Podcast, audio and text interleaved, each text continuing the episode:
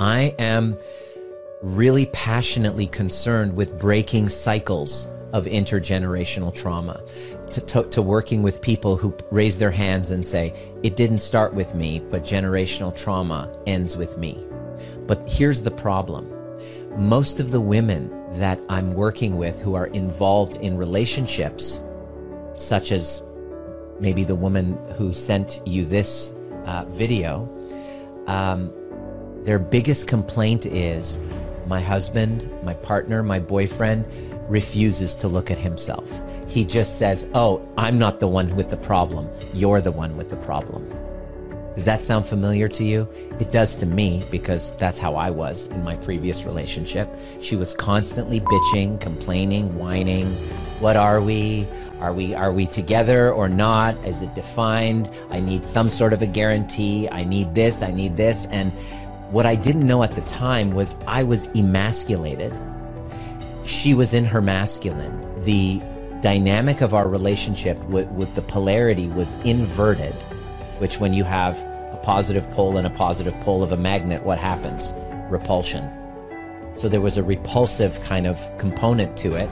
But then when the abandonment wounds would happen, we would get back together, highly polarized, magnetic repulsive, magnetic. And this push pull dynamic is exhausting.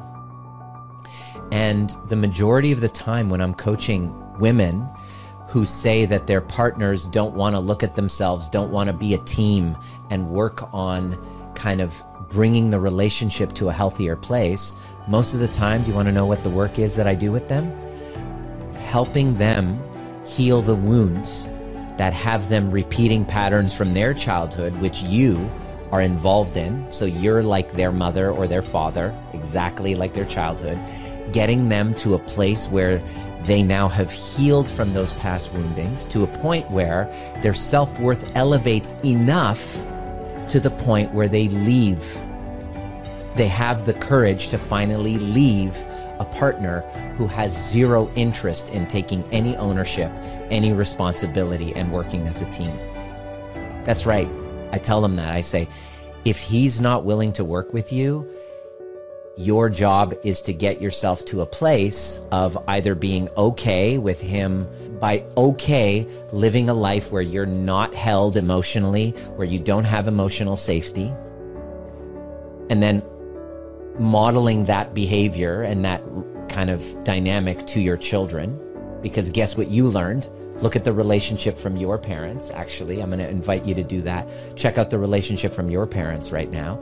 And this is what we're unconsciously passing as cycles down to the next generation.